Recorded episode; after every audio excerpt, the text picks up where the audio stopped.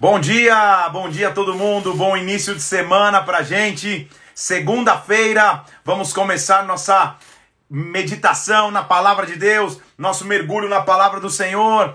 Que bom é você estar aqui, seja muito bem-vindo nessa segunda-feira. Que a glória do Espírito Santo possa nos presidir, possa nos visitar, que o Espírito de Deus venha sobre nós. Como foi teu fim de semana aí? Como foi teu momento de culto na tua igreja, ou é, na tua igreja online, ou no drive culto, se é o caso da, da, tua, da, da tua igreja, como a gente aqui em Brasília. A gente teve um drive culto maravilhoso ontem de manhã.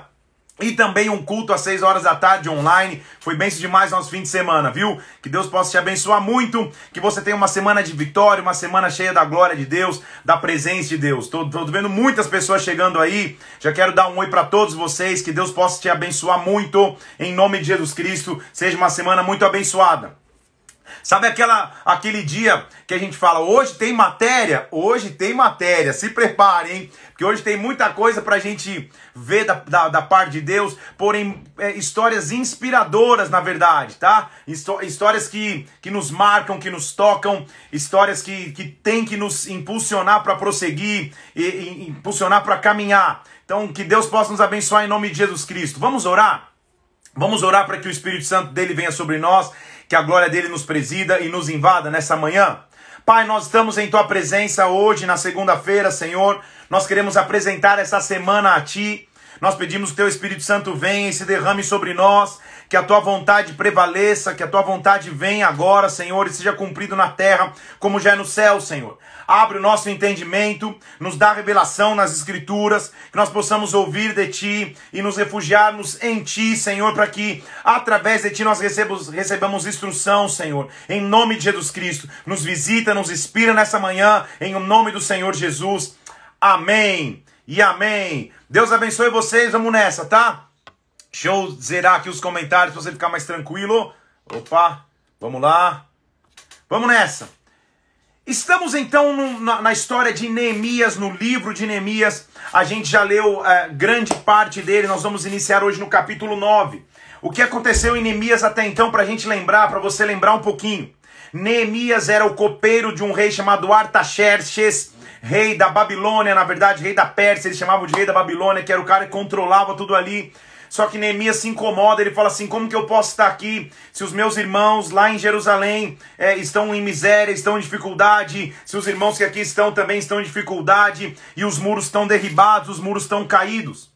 Neemias tinha consciência que não adiantava só construir o templo e reedificar o templo como, tinha sido, como já tinha acontecido com Zerubabel e Esdras. Olha, eu ganhei uma xícara que dá para escrever com giz, minha esposa escreveu Parente Flix. Olha que uma pastora Mila é maravilhosa. 17 anos de casamento a gente fez ontem. Voltando aqui, te amo, Mila. Olha só que lindo. Além da Mila. Que linda história. Ele fala: não, não, não dá só para edificar o, o, o, o, templo. Nós precisamos edificar os muros, porque muro significava proteção. A gente viu que quando eles iam edificar os muros, eles avançavam para edificar. Tinha principalmente dois opositores, lembra? Sambalate e Tobias, que queriam parar a obra, que a, a toda insistência queriam trazer confusão. Crise financeira não parou a obra, difamação não parou a obra. Eles foram investindo até que eles concluíram a obra. Nós vamos ler agora hoje, a nossa leitura começa no livro de Neemias, capítulo, capítulo 9. No capítulo 9, então, a gente vai ver Neemias. O que, que acontece com Neemias? Ele acaba se tornando governador de todo Judá. Lembre-se comigo que não tinha rei ainda, não tinha mais rei, eles estavam voltando do exílio, do, do, exílio. Então agora eles têm Esdras como um escribe sacerdote e eles têm Neemias agora como um governador, um, um, um líder político, então, um líder governamental da nação. E olha o que a Bíblia está dizendo então no capítulo 9. A primeira coisa que Neemias faz, depois de muros construídos e a lei se tendo. Calma aí, pra...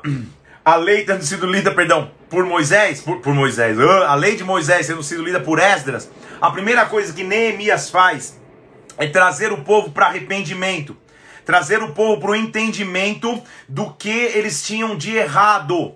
E olha que interessante, que, que, que, que importante notar que o arrependimento vem, ou a minha aliança com Deus começa a vir, quando eu faço um exercício de memória. Ou seja, quando eu lembro o que Deus já fez por mim, o que Deus já fez na minha história, o que Deus já fez na história da minha família, o que Deus já fez na história do meu povo, quando eu lembro os milagres que Deus já fez, quando eu lembro que Deus já proporcionou para minha vida, esses milagres vão me trazer consciência do presente, de que apesar do presente ser difícil, apesar do presente às vezes não ser desafiador, Deus continua no comando, Deus continua no controle. Então eu vou te mostrar isso aqui capítulo 9 de Neemias começa então com ele trazendo arrependimento para o povo. E como ele começa? Versículo 1: No dia 24 deste mês, se ajuntaram os filhos de Israel com jejum e pano de saco e traziam terra sobre si. Ou seja, total mostra de arrependimento, contrição e recomeço. Lembra que no capítulo 8 eles tinham acabado de ler a lei, tinham feito a festa dos tabernáculos, eles estão se reajustando com Deus, se realiançando com Deus. Então, Neemias está escrevendo, então ele escreve muitas coisas em primeira pessoa. Ele diz assim, versículo 3: Levantando-se no seu lugar, leram o livro da lei, está falando o que aconteceu, papapá. E aí, é, é, é, eles se apartaram dos estranhos, capítulo, capítulo 9, versículo 2. Eles se apartaram dos estranhos e agora eles vão começar a ler o livro da lei. Quando eles leem o livro da lei, o que, que eles vão fazer? Eles vão contar a história. Eles vão contar a história de que, do que Deus fez desde Abraão. Lembre-se comigo que aquele povo não tinha um livro que referência, a não ser o livro da lei. Não tinha onde pesquisar o que tinha acontecido em sua história. E é um povo que está voltando do exílio, já foi, já voltou, já muitas coisas aconteceram. Então olha, olha o que eles estão falando. Ele começa a contar a história desde Abraão. Então ele vem lá para você ler no versículo 6. Só tu és Senhor, tu fizeste o céu, o céu dos céus, todo exército. Aí versículo 7. Tu és o Senhor, o Senhor elegeu Abraão, o seu coração foi fiel perante ti, o Senhor deu a descendência para Abraão, versículo 8. Além disso, versículo 9, o Senhor viu a aflição dos nossos pais no Egito, o Senhor fez sinais, versículo 10, contra Faraó, contra os que, que, que, trataram com soberba. O Senhor, o, o, o Senhor fez sinais. O Senhor, além disso, versículo 11, dividiu o mar perante o povo e eles atravessaram em seco. O Senhor, versículo 12, dividiu o povo numa coluna de, de, de, de nuvem à noite, uma coluna de fogo de dia, para iluminar o caminho. O Senhor desceu sobre o Monte Sinai, derramou estatutos e leis, versículo 13. O Senhor, versículo 15, fez pão cair do céu e água sair da rocha para que eles não tivessem fome e sede. Ele está lembrando a história. Eu estou sendo meio speed aqui, estou passando rápido, porque é a história que a gente já leu e já sabe, mas naquela hora o povo, ele, eles sabiam porque os pais contavam, mas ele está lembrando de novo agora, então eles estão trazendo a memória quando eu vou fazer uma aliança com Deus, a primeira coisa que tem que fazer é trazer a memória o que ele já fez por mim, o que ele é por mim. Porque só nesse exercício de memória eu falo, calma aí, Senhor, às vezes estou sendo ingrato contigo, estou achando que o Senhor não está cuidando das minhas necessidades, estou achando que o Senhor não cuida de mim, mas calma aí, deixa eu lembrar da história, de tudo que já aconteceu. Era mais ou menos o que Israel estava dizendo. Então tô, eles estão lembrando desde Abraão, quando Deus chama Abraão para sair da sua terra, para ir para a terra que Deus ia mandar. Eles estão lembrando do que aconteceu com, no Egito, eles estão lembrando que o mar se abriu, eles estão lembrando do maná que era do céu, estão lembrando da coluna que guardava é, com fogo e com, e com nuvem. Então eles estão lembrando da história. Porém, eles, eles estão na história também, tem o dado triste do versículo 16, que os nossos pais foram soberbos. Endureceram a cerviz, não deram ouvido aos teus mandamentos, Senhor. Nós sabemos disso. Nós sabemos no versículo 17 que eles se recusaram a ouvir, que eles não lembraram das tuas maravilhas, que eles foram rebeldes contra ti, Pai. Eles se rebelaram, levantaram um chefe. Mas o Senhor foi Deus perdoador, versículo 17 clemente, misericordioso, o Senhor foi tardio em irar, o Senhor foi grande em bondade. Senhor, nós lembramos, eu sei que eles fizeram um bezerro de ouro. Ele está contando a história. Ele está resumindo a história toda do, do, do povo de Israel até aqui. Senhor, o Senhor nunca deixou o povo, versículo 19. Pelas multidões das suas misericórdias, o Senhor não deixou o povo no deserto. Senhor, versículo 20, o Senhor não negou o maná na boca do povo, o Senhor foi misericordioso. Na verdade, versículo 21, o Senhor sustentou o povo no deserto por 40 anos, nada faltou para o povo, nem as suas vestes, nem os seus sapatos se, se gastaram. Senhor, então eles estão lembrando de tudo que o povo fez de errado, que Deus fez de bom e como Deus foi, foi guardando a promessa dele, ok? Então você vai ler todo esse capítulo aqui, você vai relembrar a história, tipo um express para você lembrar a história que aconteceu com Israel. Mas como está o dia de hoje? É isso que Neemias está dizendo, versículo 30. Agora, então, Deus. Versículo 32, tá? Agora, pois, Deus nosso, Deus grande, poderoso e temível, não menosprezes a aflição que nos veio a nós, a nossos reis, nossos príncipes, nossos sacerdotes, nossos profetas, tá, tá, tá, desde os reis da Síria até o dia de hoje. Senhor, porque eu sei que tu és justo. Eu sei que é justo tudo que tem vindo sobre nós, perdão. Agora, o Senhor fielmente procedeste e nós, nós agimos perversamente. Os nossos reis e príncipes não guardaram, versículo 34, a tua lei. Mas, Senhor, então ele está trazendo a realidade para dizer: Senhor, várias vezes o povo já errou e o Senhor ajudou. Então, nos ajuda, nos ajuda, Deus, nos, nos ajuda a reconstruir. Agora, Deus, eis, versículo 36, eis que hoje nós somos servos, Pai. A gente virou escravo de novo, ele está dizendo, até da terra que o Senhor deu para os nossos pais, para comerem o seu fruto. Senhor, os produtos dessa terra são abundantes, mas eles são para os reis que o Senhor colocou sobre a gente, por causa dos nossos pecados, segundo a sua vontade, eles dominam sobre o nosso corpo, o nosso gado, nós estamos em grande angústia. Então olha o relato do povo quando eles voltam do cativeiro. Deus, agora a gente é escravo numa terra que o Senhor tinha nos dado. A gente foi levado cativo e agora tem um monte de gente habitando nessa terra. A gente é escravo nessa terra. Então Neemias dá o panorama geral. Mas ele faz uma aliança. Então, por causa disso, versículo 38 do capítulo 9, por causa disso, nós estabelecemos aliança fiel e escrevemos. E selaram a aliança os príncipes, os levitas e os sacerdotes. Eles fazem uma aliança com Deus de recomeço. Deus sempre está disposto a recomeçar conosco. Deus sempre está disposto, quando enxerga um coração contrito, um coração que quer se entregar, Deus sempre está disposto a, nos oferecer chances de recomeço. Não importa em que área, há sempre uma chance de recomeçar com Ele, há sempre uma chance de começar novamente com o Pai. Aí o capítulo 10, ele vai começar a discorrer quem foram os caras que selaram a aliança. Aí aquela lista que você sabe que esses livros de história são muito informativos, né? A gente está vendo os livros históricos, eles informam muito dados da história. Então ele vai falar, começando com Neemias, até todos que, que, que, lavraram essa aliança com Deus. Aí vai ter nomes importantes lá, como Jeremias no versículo 2, como Obadias no capítulo 5, como Daniel no versículo 6, e assim vai. Então ele vai mostrando quem são os que fizeram a aliança. Teve levita, teve chefe de povo, teve, teve muita gente. Versículo 30, a base da aliança é, vamos rever os princípios? Versículo 30 do capítulo 10. Os princípios é, a gente não vai dar nossas filhas aos povos da terra, a gente não vai tomar as filhas deles para, para os nossos filhos, a gente vai parar de casar entre é, o povo de Israel com o povo dos, das nações inimigas e, e vizinhas ao redor. A gente vai restaurar o princípio do sábado, não vai mais comprar nem vender no sábado. A gente não vai mais é, é, é é, fazer negociatas no sábado que a gente vai mostrar quem descansa no Senhor. Além disso, a gente vai rever os princípios de oferta. Cada ano a gente vai continuar, vai voltar a ofertar. A gente vai voltar, versículo 35, a trazer as primícias pra, da nossa terra, das nossas árvores, anualmente para a casa do Senhor.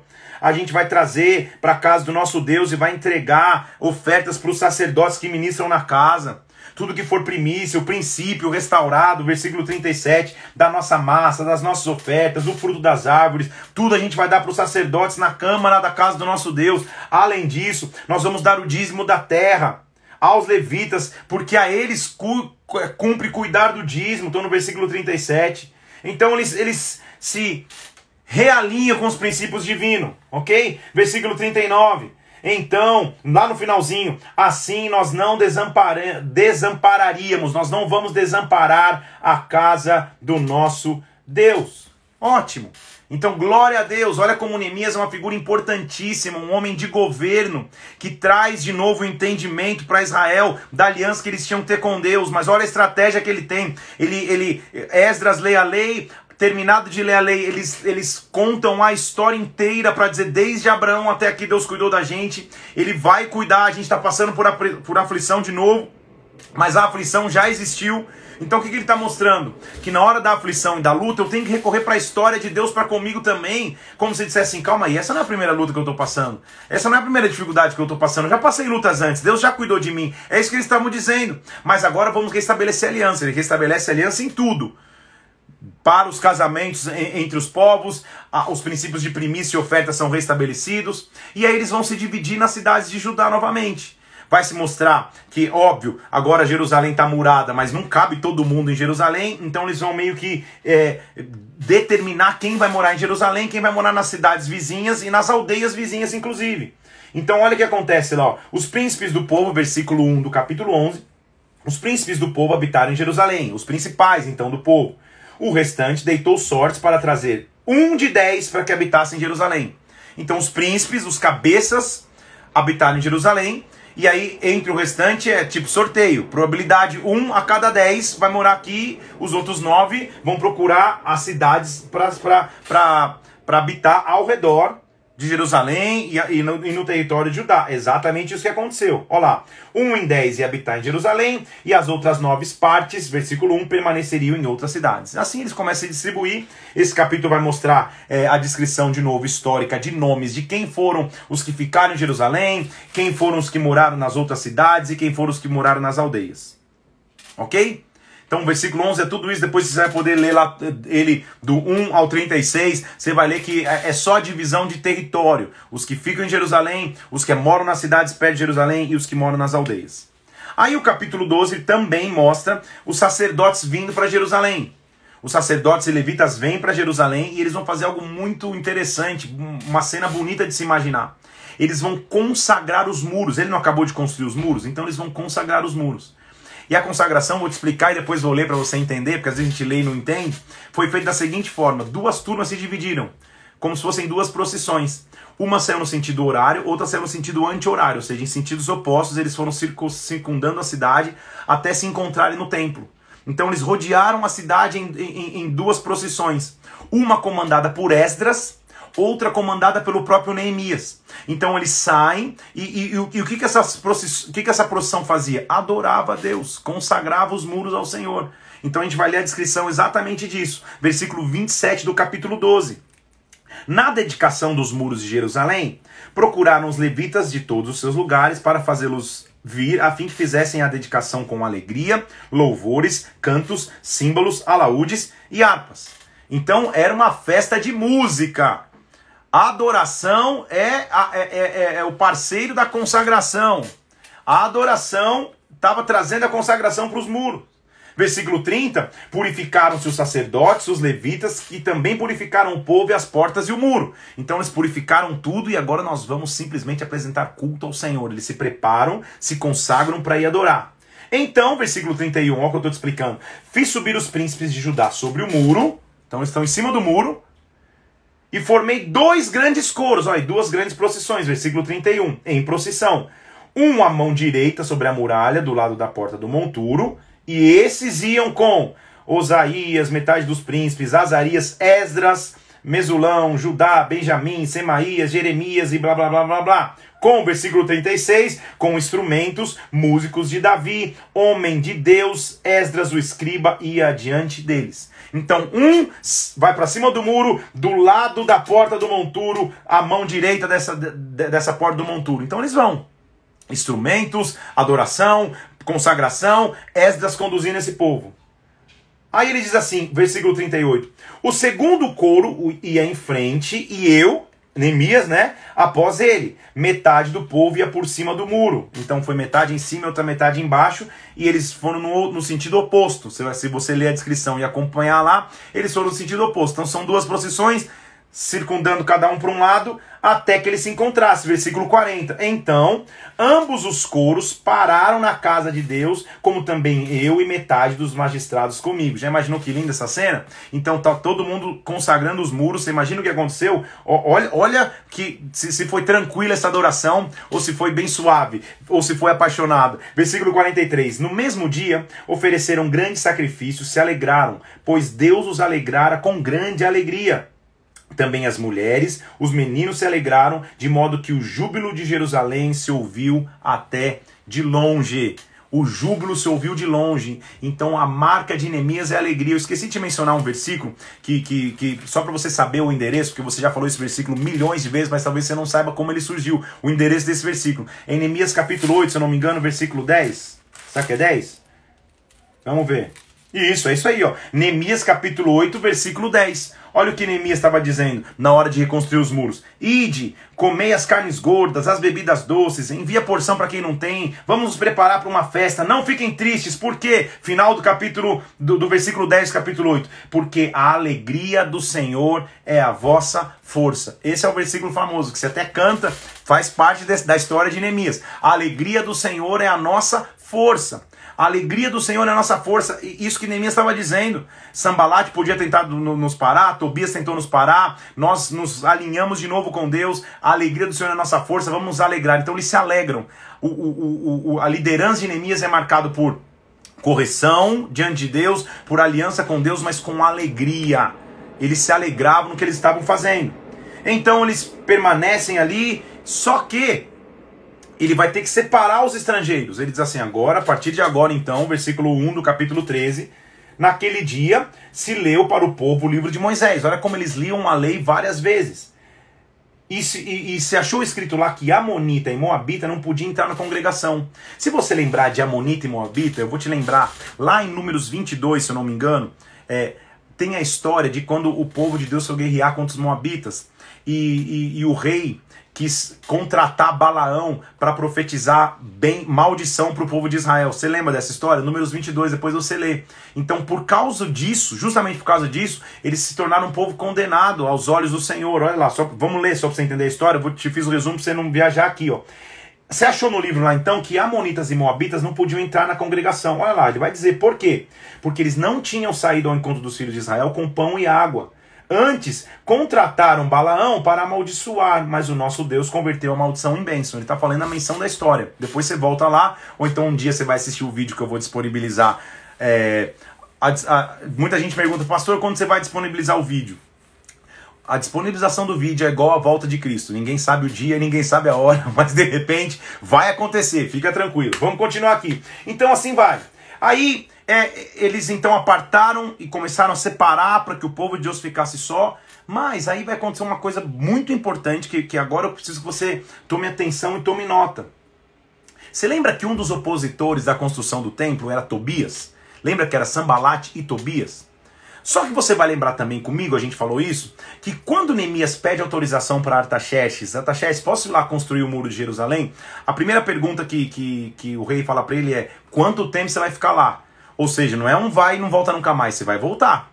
Então Neemias, em algum momento, depois de ter reconstruído os muros, ele tinha que voltar para suas funções ao lado do rei. E ele vai voltar.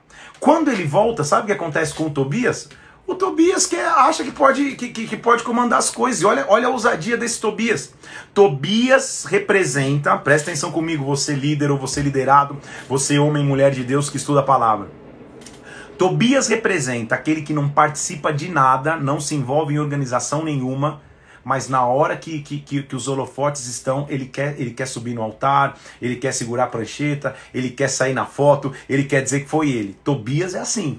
Tobias nos bastidores não faz nada. Quando o líder chega, ele fala: Olha, então tá tudo certo aqui, eu, eu resolvi. Tobias. E todo líder, todo pastor sabe quem é Tobias. Então nem tente é, é, é, ser ator na frente do pastor, porque o pastor, guiado pelo Espírito, ele sabe quem é o Tobias. Então Tobias é isso. Porque olha o que acontece. Neemias ele volta para Artaxerxes. Ele era um cara correto, ele tinha prometido que voltaria e ele volta. Quando ele volta, o Tobias, maluco do Tobias, olha o que ele faz. Vamos ler ali comigo, vamos lá. Capítulo 13, versículo 4. Eliacibe, que era sacerdote, ele cuidava da câmara da casa do nosso Deus. A câmara eram as salas que guardavam as ofertas. Ele tinha se tornado parente com Tobias. Eles, eh, os parentes dele tinham se casado. Ele tinha feito uma câmara grande, onde se guardavam, versículo 5, as ofertas de manjares, os dízimos, a, a, as contribuições. E, quando isso aconteceu, versículo 6, Neemias está deixando claro, eu não estava em Jerusalém, porque no 32 ano de Artaxerxes, rei da Babilônia, eu fui ter com ele.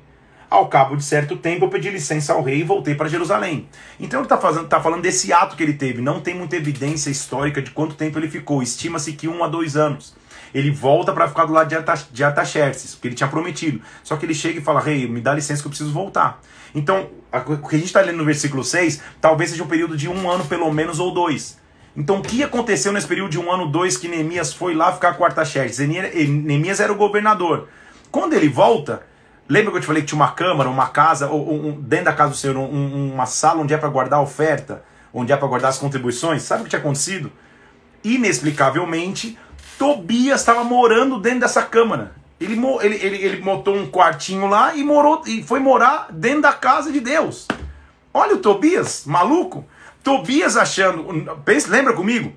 Ele não participou da construção, pelo contrário, ele quis parar a construção.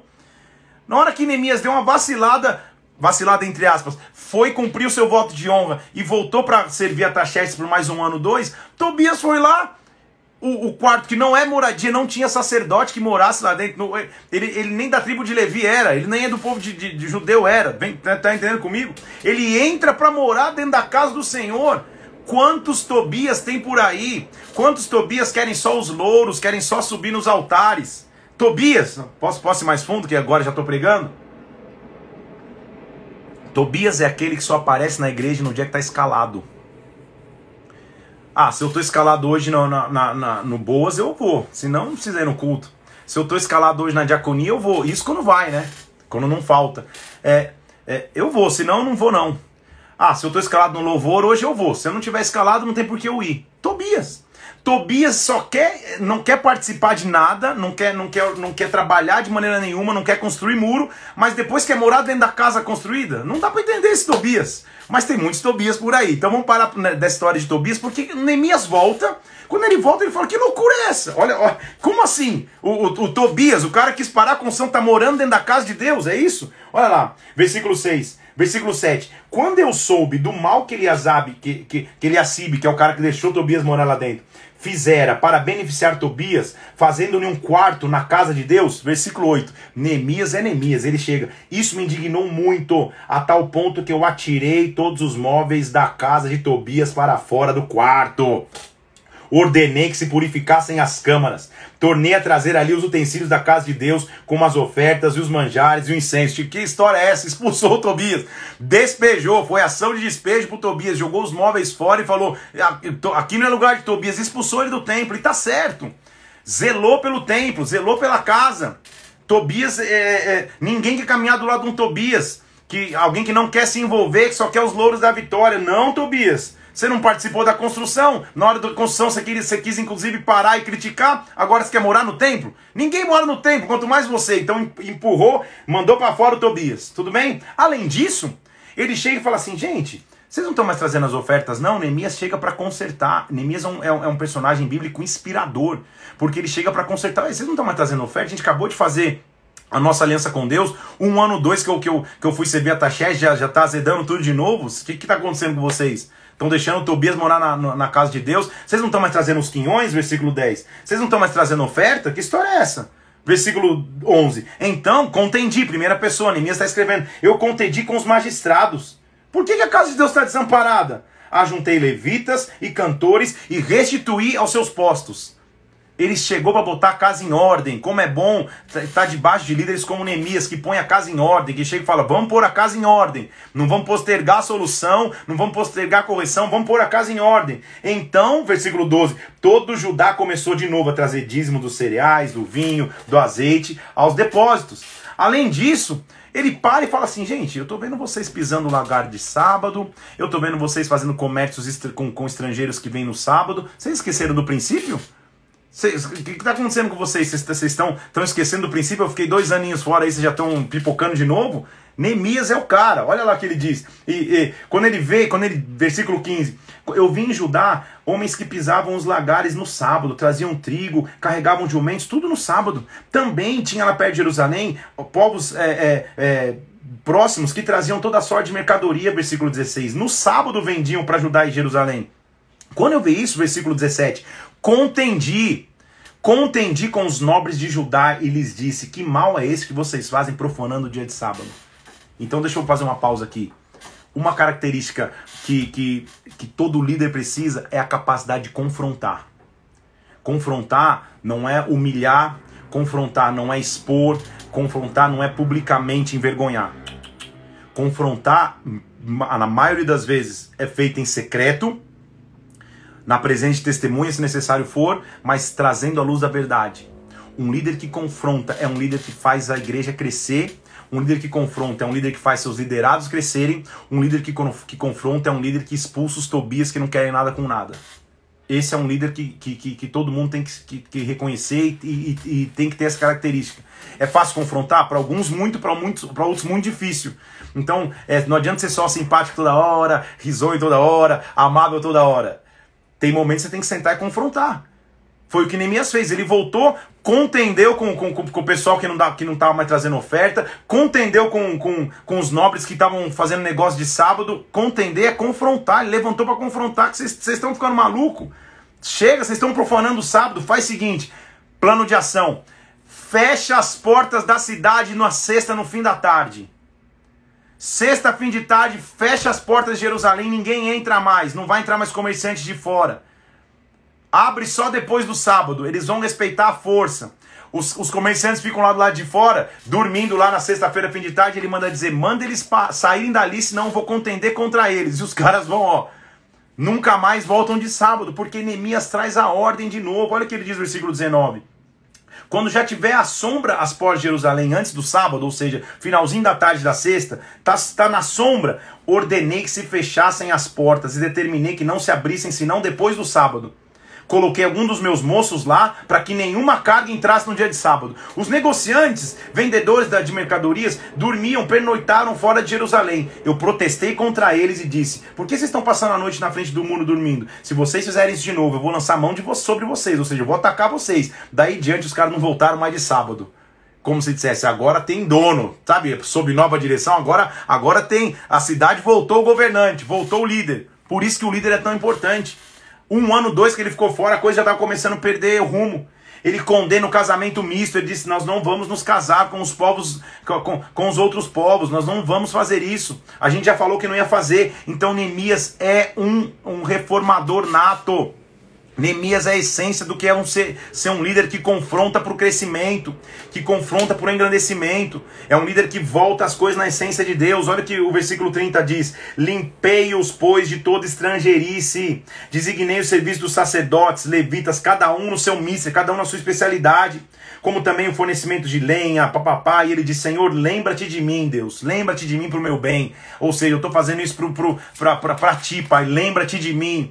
Que personagem inspirador é Neemias. Como nós precisamos ter muitas dessas características. Como nós precisamos amar, como, como, como e ser longânimo, como, como Moisés sempre foi, como o próprio Deus sempre é. Ter o coração como Davi tem. Mas como nós precisamos também, muitas vezes, nos levantar para corrigir coisas como Neemias fez. Ele diz: não, tira o Tobias do, do, quartinho aí, do puxadinho que ele fez dentro da casa do, do Senhor. Vamos trazer dízimo todo mundo de novo. Vamos parar de trabalhar no sábado. Fecha as portas, estrangeiro. Vem vender teu produto aqui ver o que vai acontecer. Ele pôs ordem na bagunça. Líder é aquele que põe ordem na bagunça. Essa podia ser, ser, ser a frase de hoje. Líder é aquele que põe ordem na bagunça. Ninguém gosta de estar numa casa bagunçada, numa, numa empresa bagunçada, num ministério bagunçado. Líder é aquele que põe ordem. E para pôr ordem, às vezes você vai desagradar alguém.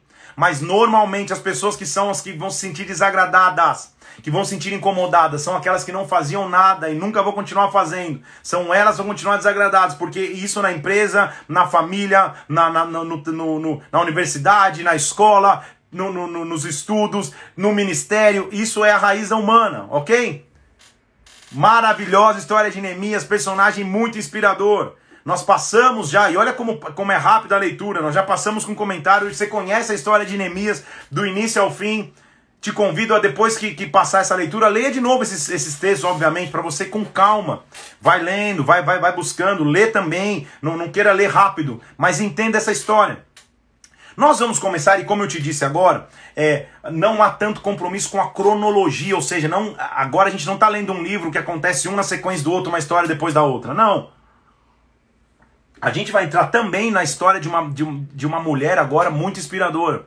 Então, quando olha como a Bíblia perfeita, porque é um homem que inspira e uma mulher que inspira, um do lado do outro no, no, no, no no, das escrituras, ou seja, na ordem dos livros das escrituras. Não é a ordem cronológica, é a ordem do cânon. Depois um dia eu te explico isso, a ordem que, que, que, que o Espírito instruiu para que os livros estivessem. Agora, do lado da história de Neemias está a história de uma mulher que é tão inspiradora quanto. Esther. Quando a história de Esther aconteceu? Então vamos lembrar? O rei Ciro da Pérsia, você lembra comigo? Foi o primeiro rei que falou assim: olha, podem voltar do cativeiro. 60 anos depois que eles estavam cativos, o rei Ciro disse: podem voltar do cativeiro. O rei autorizou então um líder chamado Zorobabel para voltar e trazer a primeira leva de cativos da Pérsia para Judá. Você lembra comigo? Estou relembrando a história como Esdras começou. Passou mais 60 anos e aí veio uma segunda turma de cativos liderados por Esdras. Tudo bem? Até aí tudo bem? Então são dois turnos de cativeiro. 60 anos de intervalo entre eles. A história de Esther é no meio dessas duas. Então a história de Esther acontece depois da primeira leva de Zorobabel voltando para Judá, mas antes da segunda leva. Então, quando a história de Esther acontece, tinha muito judeu ainda habitando na Pérsia. Tinha muito judeu ainda habitando ali naquela região.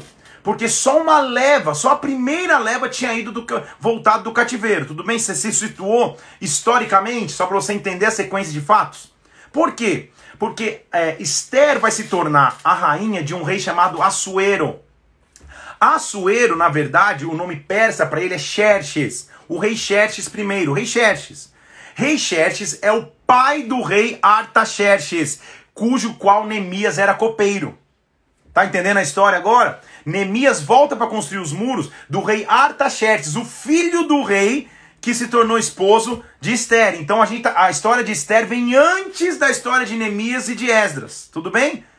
Ela vem depois de Zorobabel e antes de Neemias. Deu para entender? Deu para notar? Só para você se, se situar, porque você vai ler e vai falar: calma aí. Se Esther salvou os judeus, que judeus? Todo mundo tinha voltado do exílio. Então não é uma sequência lógica, cronológica. A história dela vem antes da segunda leva. Então a história dela é muito crucial. Porque se ela não tivesse se levantado como se levantou, não haveria segunda leva.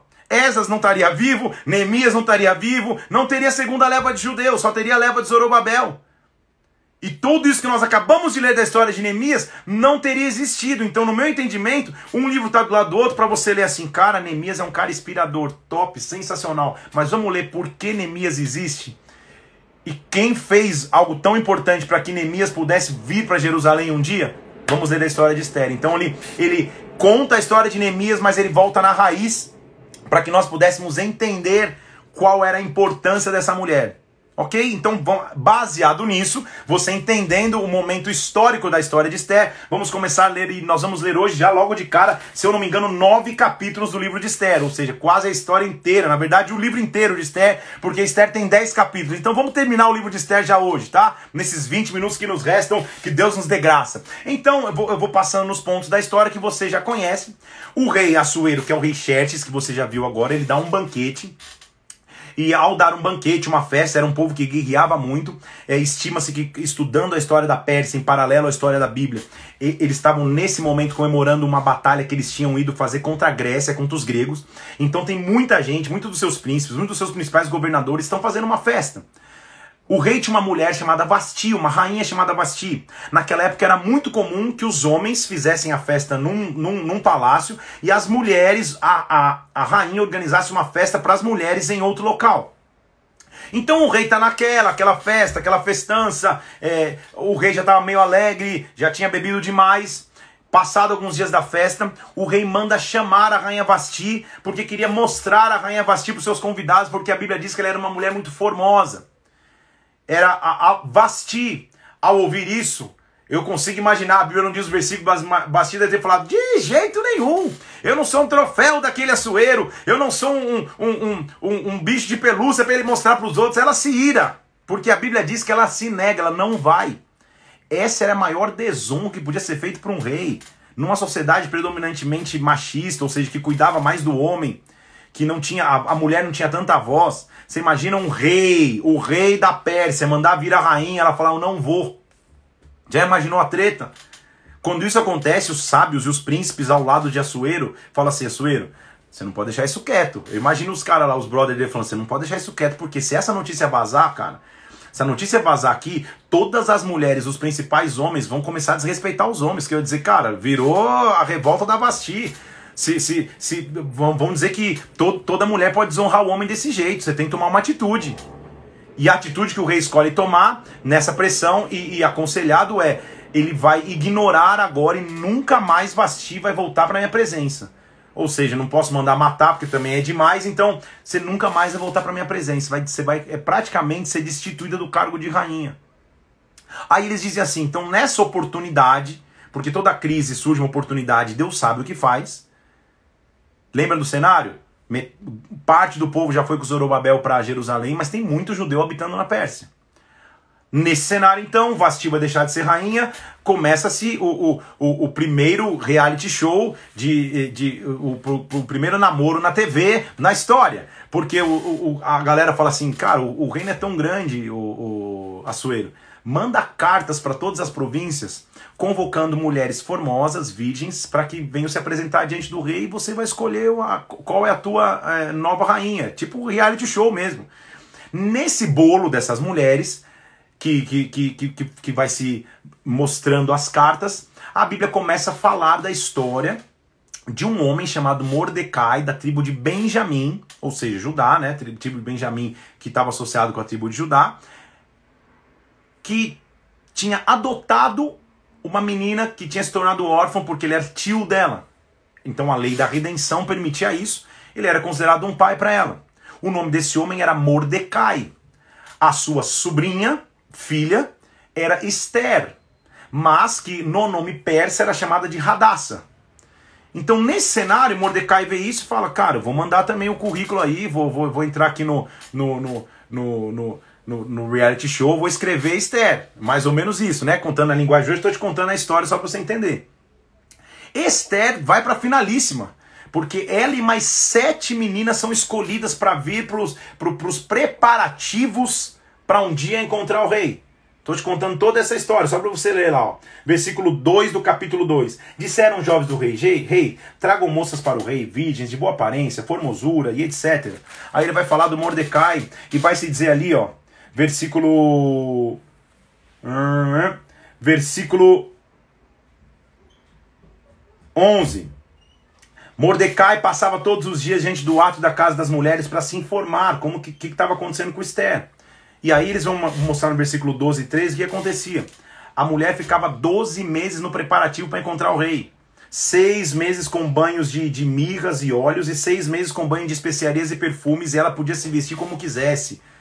Ou seja, era um preparo. 12 meses, um ano de preparo só para chegar na presença do rei. Esther estava nesse bolo junto com outra, com sete. Era, eram sete meninas nesse, nesse, né, nessa competição final. Até que chega o dia que o rei iria ver Esther. A regra era mais ou menos assim: se o rei ver a mulher e, e, e não gostar, ele nunca mais vai ver na vida. Se ele gostar, ela vai se tornar rainha. Então Esther estava ali. Ninguém sabia que ela era judia, ninguém sabia que ela era do povo de, dos judeus. Ela estava ali no bolo. O que acontece? Ela é apresentada para o rei, alcança favor do rei. Versículo 15 diz isso: ela alcançou o favor de todos que haviam. E o rei, versículo 17, amou mais Esther do que todas as mulheres. Ela alcançou favor diante dele. E ele a fez rainha. Esther se tornou rainha. Pô, glória a Deus, cara. Que testemunho legal. Que maravilha. Ótimo. Em paralelo a isso na história, Esther está lá como rainha agora, no lugar de Vasti. O rei está feliz, deu até festa, está tudo ótimo. Um homem chamado Amã começa a ser levantado pelo rei com uma posição de comando. O rei confiava muito nesse Amã, a ponto de dar uma ordem, um decreto, que todo mundo tinha que se curvar e se prostrar perante Amã. Tamanho era o poder que esse Amã tinha. Mordecai, como um judeu raiz, como um cara que sabia que não podia se curvar nada, ele não se curva para Amã. Quando ele não se curva com Amã, o radiador de Amã ferve. Ele fala: Como assim esse cara não vai se curvar perante mim? Como assim? Ele se ira tanto que ele chega para o rei e fala assim: Rei, faz o seguinte, eu não quero só matar esse Mordecai eu quero que o Senhor me dê autorização para fazer um decreto de morte para todos os judeus. Todos os judeus que habitam na Pérsia vão morrer por causa disso. Ele se ira. É óbvio que o espírito que estava sobre Amã é um espírito de destruição que perseguiu o povo judeu desde sempre. Não era só o Amã, era o que estava por trás do Amã. Tudo bem? É o que habitava em Amã. Então ele, ele se levanta nisso, rei fala, seja como você quiser fazer e tudo mais. Então Amã faz cartas e, os, e, e, e manda cartas para todas as províncias dizendo, no dia X, dia tal, blá blá blá, todos os judeus, homens, mulheres, crianças, filhos, filhas, vão ser mortos. Do dia que ele escreve a carta até o dia do cumprimento do conteúdo dessa carta, se passariam 11 meses. Então você imagina a galera recebendo a carta, já fazendo cálculo, marcando na, na folhinha lá do calendário, falando, cara, a gente tá com os dias contados. Daqui a 11 meses vai todo mundo morrer. Tipo, é decreto do rei, não tem o que fazer. Quando Mordecai escuta isso, ele rasga as vestes e fica ali na porta da casa do rei, porque ninguém com veste rasgada e com, com pano de saco e com cinto sobre a cabeça podia entrar no, no, no, no palácio do rei. Ele fica ali E a notícia chega até a Esther. Ó, teu tio Mordecai tá lá. Esther manda roupa pra ele e fala: Não vou me vestir. Tipo, é sério o negócio. Ela fala: O que, que tá acontecendo? Aí o, o, o, o, Mordecai conta a história. Cara, tá todo, a gente tá com. Tá, tá todo mundo no corredor da morte. Todo mundo com, com sentença de morte assinada. Esther, tá com você. Tá com você a bola agora, aí você tem que fazer alguma coisa. Esther fala assim: você sabe, Mordecai, que ninguém pode aparecer na presença do rei se, se não tivesse sido chamada antes. Isso, isso sozinho já é sentença de morte. Tipo, eu não posso ir para diante do rei. A resposta de Mordecai para Esther é maravilhosa.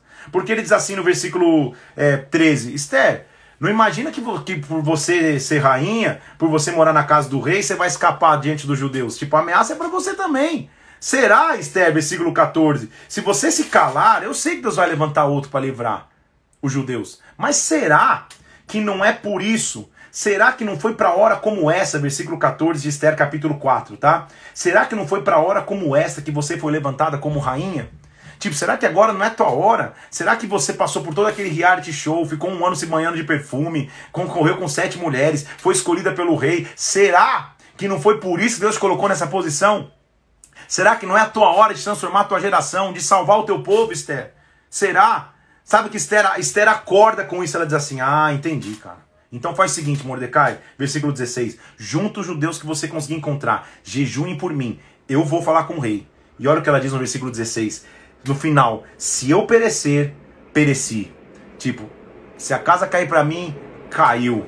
Se, se, se eu morrer, morri, mas eu vou cumprir a minha missão. Ela se levanta, Esther se levanta e ela convida o rei para um banquete. Rei, Amã, vamos, vamos um banquete, pedir um iFood aqui pra gente comer, um negócio legal, pá. Aí ela chega na primeira noite, o rei fala: O que, que você quer, rainha? Né, porque ela se apresenta a presença, a, a presença dele, ela podia morrer só por isso, por, por se apresentar sem ser chamado. O rei estende o cetro. Ó, oh, tá aqui, ó, favor, você se levantou. Ela toca no cetro e fala: Eu quero um. Preparei uma jantinha aí para nós, vamos lá, eu, você e o Amã, tudo certo. E eles vão na, na, na, na janta. Esther tinha estratégia. O rei não sabia que ela era judia. Tudo bem até aí? Ela era radaça. Nós sabemos que ela é Esther. Então, é, ela diz assim, o rei fala: O que, que você quer, meu amor? Ou o homem apaixonado. Ele diz: O que, que você quer? Até metade do reino se daria. Eu estou contando mais a história do que ler para a gente não, não, não, não, não, estourar no tempo. Então, até metade do reino se daria para você, Esther. Pode me pedir. Ela diz assim: Faz o seguinte, eu não quero pedir hoje, não. Vou pedir amanhã. Voltem amanhã, vai ter outra festa para vocês. Quando o Amã vai saindo dessa festa, ele vê Mordecai mais uma vez, ele se ira de novo. A tal ponto que ele vai para casa e constrói uma forca. Ele diz: Eu vou enforcar a mãe, amanhã eu vou enforcar a mãe. Quando ele chega na presença do rei para pedir, ó, eu quero enforcar esse judeu Amã, o rei tinha tido insônia. Olha como é maravilhoso, porque lá atrás, um dia, a mãe escuta que dois, dois servos do rei queriam matar o rei e ele traz essa notícia para Esther e, e, e o rei é salvo. E aquilo fica registrado nas crônicas do rei, que um dia Mordecai salvou o rei da morte. Aí um dia, pensa comigo, a forca está preparada para Mordecai, a carta com 11 meses de, de sentença de morte para os judeus está preparada, Esther marcou o banquete para tentar pedir favor para os judeus, mas uma noite antes, entre os dois jantares, que ela ofereceu o primeiro jantar e, e pediu um, um, segundo jantar, entre um ou outro, a mãe construiu uma, uma forca e ele já está chegando na presença do rei para falar, eu, eu quero autorização para matar Mordecai. Na noite anterior, a Bíblia diz que o rei fica com insônia. Versículo 1 do capítulo 6. O rei não dormiu. Porque eu conheço um, um, Deus que tira sono até de rei, que tira sono de governante, que tira sono de chefe, que tira sono de quem quer que for para te trazer favor. O rei deixa de dormir e fala assim: pô, alguém tem algum livro de, de, de Niná aí, alguma historinha para dormir? Aí alguém pega o livro das crônicas dos reis, a, a livro dos feitos memoráveis. Quando começam a ler a história, acidentalmente cai no capítulo em que Mordecai livrou o rei da morte. Olha que como Deus é maravilhoso, gente. Versículo 2. Achou então escrito lá que Mordecai é quem havia denunciado o tal do Big Tan e do Teres. Quando tinham procurado matar o rei. O rei, quando lê aquilo, fala: calma aí, esse, esse cara precisa ser honrado. O que foi feito com ele? Nada. Ah, não, precisa honrar. Então, olha a cena de filme. O, o rei está sentado no trono, decidido a, a, ó, eu preciso mandar alguém honrar esse, esse Mordecai. E tá vindo lá o Amã com o desejo de falar, rei, hey, eu construí uma forca, eu quero matar o Mordecai. Quando o Amã chega na presença dele, ele fala, eu quero honrar uma pessoa. O Amã fala, claro, o que, que tem que. É, claro que tem que honrar. O Amã dá, a dica ainda. Para honrar, tem que trazer trajes reais, tem que fazer essa pessoa andar no cavalo do rei. Porque o Amã, eu acho que o Amã, na, na, na cabeça dele, tava pensando, pô, o rei tá me dando uma indireta porque ele quer me honrar, então vou, eu vou caprichar na recompensa. O Amã tava pensando, tem que sentar no cavalo do rei, tem que vestir, vestir vestes reais, tem que ser maravilhoso. O rei falou: Tá certo, vou fazer tudo isso. Amã, faz o seguinte, honra o Mordecai para mim. O Amã teve que engolir a seco e cumprir a palavra do rei e honrar o Mordecai. A forca estava preparada, mas o favor do rei estava sobre Mordecai, porque o favor do rei dos reis estava sobre Mordecai. Você está entendendo comigo aqui? Mordecai é honrado. Ele é honrado e volta para casa aí que ele estava mais fervendo ainda agora. Aí chega a segunda noite, segundo jantar. Esther tá ali, capítulo 7. E o rei diz: O que, que você quer, meu amor? Até metade do reino se daria. E ela começa a contar então a história. Ela começa a dizer: Rei, eu sou judia. Olha lá, versículo 3. Perante rei, versículo 3, capítulo 7. Rei, se perante ti eu achei favor, eu te quero pedir pela minha vida e a vida do meu povo. O rei falou: Que povo? Que, what people? Que povo está falando? Nós somos vendidos, eu e meu povo. Agora querem nos destruir, matar, aniquilar de vez. Se a gente fosse só feito escravo, eu não ia nem reclamar contigo, não ia te incomodar com um negócio pequeno. Agora, estão querendo matar a gente. Aí o rei fala: Como assim? Quem é este que quer matar o teu povo? Ela fala: Amã. Amã lá com, com, com, com, a, com a coxinha de frango na. Oh, tipo, ah, meu Deus, a casa aqui pro meu lado. Pensa na história? É de filme. Então, o Amã já para e fala: É o Amã. Agora pensa no rei que amava a Esther, Esther lá chorando, que a, a mulher é top, ela é, ela, é, ela é usada por Deus, é uma bênção, então ela tá ali, oh, querem matar meu povo. Meu Deus, querida, quem tá querendo fazer isso contigo? É o Amã a coisa entorna de um jeito e vira de um jeito, só para você entender a história, que na forca que Amã tinha construído para matar Mordecai, nesta forca ele é enforcado. A armadilha que ele tinha feito para acabar com Mordecai, nesta forca ele é enforcado. Como Deus transforma o que era maldição em bênção. Como Deus transforma o que era ameaça em proteção. Deus é, é sobrenatural. E aí, Mordecai fala assim: agora é, é, Mordecai assume um papel de comando. E Esther pede ao rei para que fosse anulado o decreto. Mas o que me chama atenção é o capítulo 8. Porque o capítulo 8 não é Mordecai fazendo um decreto de paz. Olha, ameaça dos judeus, é, gente, ameaça que se foi feita dele, para a ameaça, tá? Por favor, vamos parar essa ameaça aos judeus, que todo mundo vive em paz. Não. Sabe qual que é o decreto? Os judeus estão autorizados a resistir. Você não entendeu? Vai vir ameaça, mas os judeus estão tão, tão, tão, tão autorizados a guerrear de volta. Sabe que ele estava, ele acordando a, a, a, o, o ímpeto de guerra daquele povo, dizendo assim: povo, não é para ficar só querendo paz, é para guerrear de volta. Resiste, levanta para guerrear, Deus vai ser com vocês. Não é por canetada que vocês vão ser protegidos, vai ser pelo próprio Deus. Então a minha canetada é: vocês estão autorizados a lutar de volta, não é para apanhar quieto, não, bate de volta. Se baterem vocês, bate de volta. É, esse era o decreto de Mordecai. Capítulo 8 fala desse decreto. Vocês podem resistir. E a Bíblia diz que o povo resiste. Versículo. É, é, versículo 11 do capítulo 8.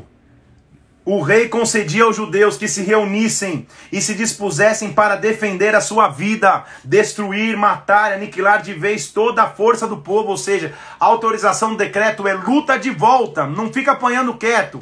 Não é paz. Ah, não, o inimigo não mexe comigo, eu não mexo com ele. Não, autorização é: tem autorização para resistir e lutar. O capítulo 9 diz que os judeus se levantam e matam os seus inimigos. E aí eles celebram uma festa. Festa essa chamada festa do Purim. Por que Purim? Porque no dia que, olha como Deus une todos os pontos. No dia que Amã escolheu a data para matar os judeus e mandou a carta, sabe? Vocês têm os dias contados, 11 meses, daqui a 11 meses vão matar todo mundo. Ele escolheu essa data por sorteio. É como se o Purim, o Pur, na verdade, né, que é o Purim, era o lançar de sortes. Então, é mais ou menos, ele jogou o dado lá e falou: Ó, oh, escolhemos o dia. Então, eles, Deus coloca a cereja no bolo. A festa vai ser chamada Purim. Porque não foi sorte do dia que a gente ia morrer. A sorte foi lançada do dia da nossa libertação. A sorte foi lançada do dia que nós seríamos livres. A sorte foi lançada do dia que a gente ia vencer. Deus nos deu força para a guerra. Então Esther é a única pessoa que celebra e institui uma festa além de Moisés. Não há nenhuma outra festa do povo judeu que não tenha sido instituído por Moisés, a não ser o Purim, que foi instituído por Esther nesse acontecimento, que Deus livrou o seu povo. Deus livrou o seu povo. Não haveria o segundo turno. Não haveria segunda remessa depois do cativeiro se Esther não tivesse se levantado. Não haveria, não haveria história de Esdras ou de Neemias, não haveria Neemias, não haveria reconstrução de muros se Esther não tivesse se levantado. Meus irmãos, que personagens inspiradores! Que personagens inspiradores nós podemos ler hoje. Esther e Neemias. Você leu a história de Neemias? Agradeça a história de Esther. Você viu a história de Esther? Veja como ela preparou o caminho para que Neemias pudesse vir. O que nós precisamos em Deus é, Senhor, nós precisamos ser líderes que chegam para colocar ordem em todas as coisas. Nós precisamos ser líderes que colocam ordem, mas eu só consigo colocar ordem se alguém preparou o caminho e lutou. E lutou. Porque Esther não falou nós queremos só paizinha, não, nós queremos. Ah, o inimigo está nos ameaçando. Não, não, não. Eu quero autorização para lutar, eu quero autorização para resistir. Então Esther e Neemias representam a geração que formam guerreiros, não, não pessoas meio cambaleando, guerreiros. Tudo bem? Tamo junto? Que maravilha, hein? Que histórias maravilhosas a gente leu. Terminamos os livros de história. Lembra que história começa lá em 1 Samuel e termina em Esther? Agora Terminamos os livros históricos, nós vamos começar agora a partir de amanhã, porque amanhã eu já vou começar no. Não vou ler o 10, que o 10 nós já terminamos aqui, é só um trechinho. É, nós vamos entrar nos livros que a gente chama de poesia, os livros poéticos, e começa já com uma história tranquila, que é a história de um homem chamado Jó. Tudo bem? Vamos nessa? Vamos chutar para fora os Tobias, aqueles que só querem morar na casa de Deus, só querem os louros da vitória, mas não querem trabalhar, não querem se envolver, só querem aparecer quando, quando estão escalados, ou nem, nem isso conseguem fazer, sempre vão existir os Tobias. E vamos chutar para fora os Amã, aqueles que acham que vão criar forcas, mas na verdade vão se enforcar sozinhos. Tamo junto? Quero te falar uma, uma, uma novidade muito legal. Hoje à noite, hoje à noite, às sete da noite, eu vou fazer uma live extra de pra gente falar e trocar ideias sobre como como está sendo para você essa leitura bíblica. Então, como vai funcionar essa live de hoje à noite? Quero te convidar hoje, 7 horas da noite. Presta atenção.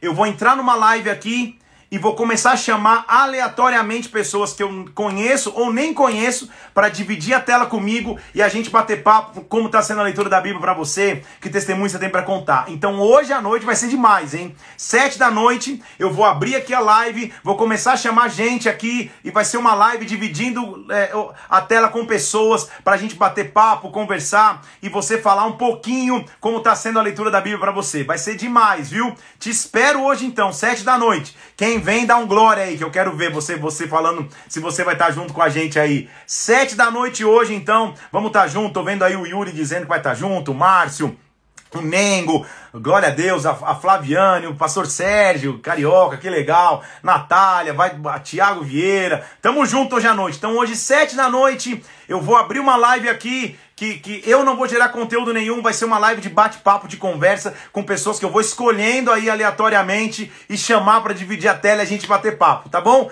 Então, entra na live 7 da noite, já entra solicitando para participar da live. Você sabe como fazer isso? Você deve saber, se não pesquisa aí.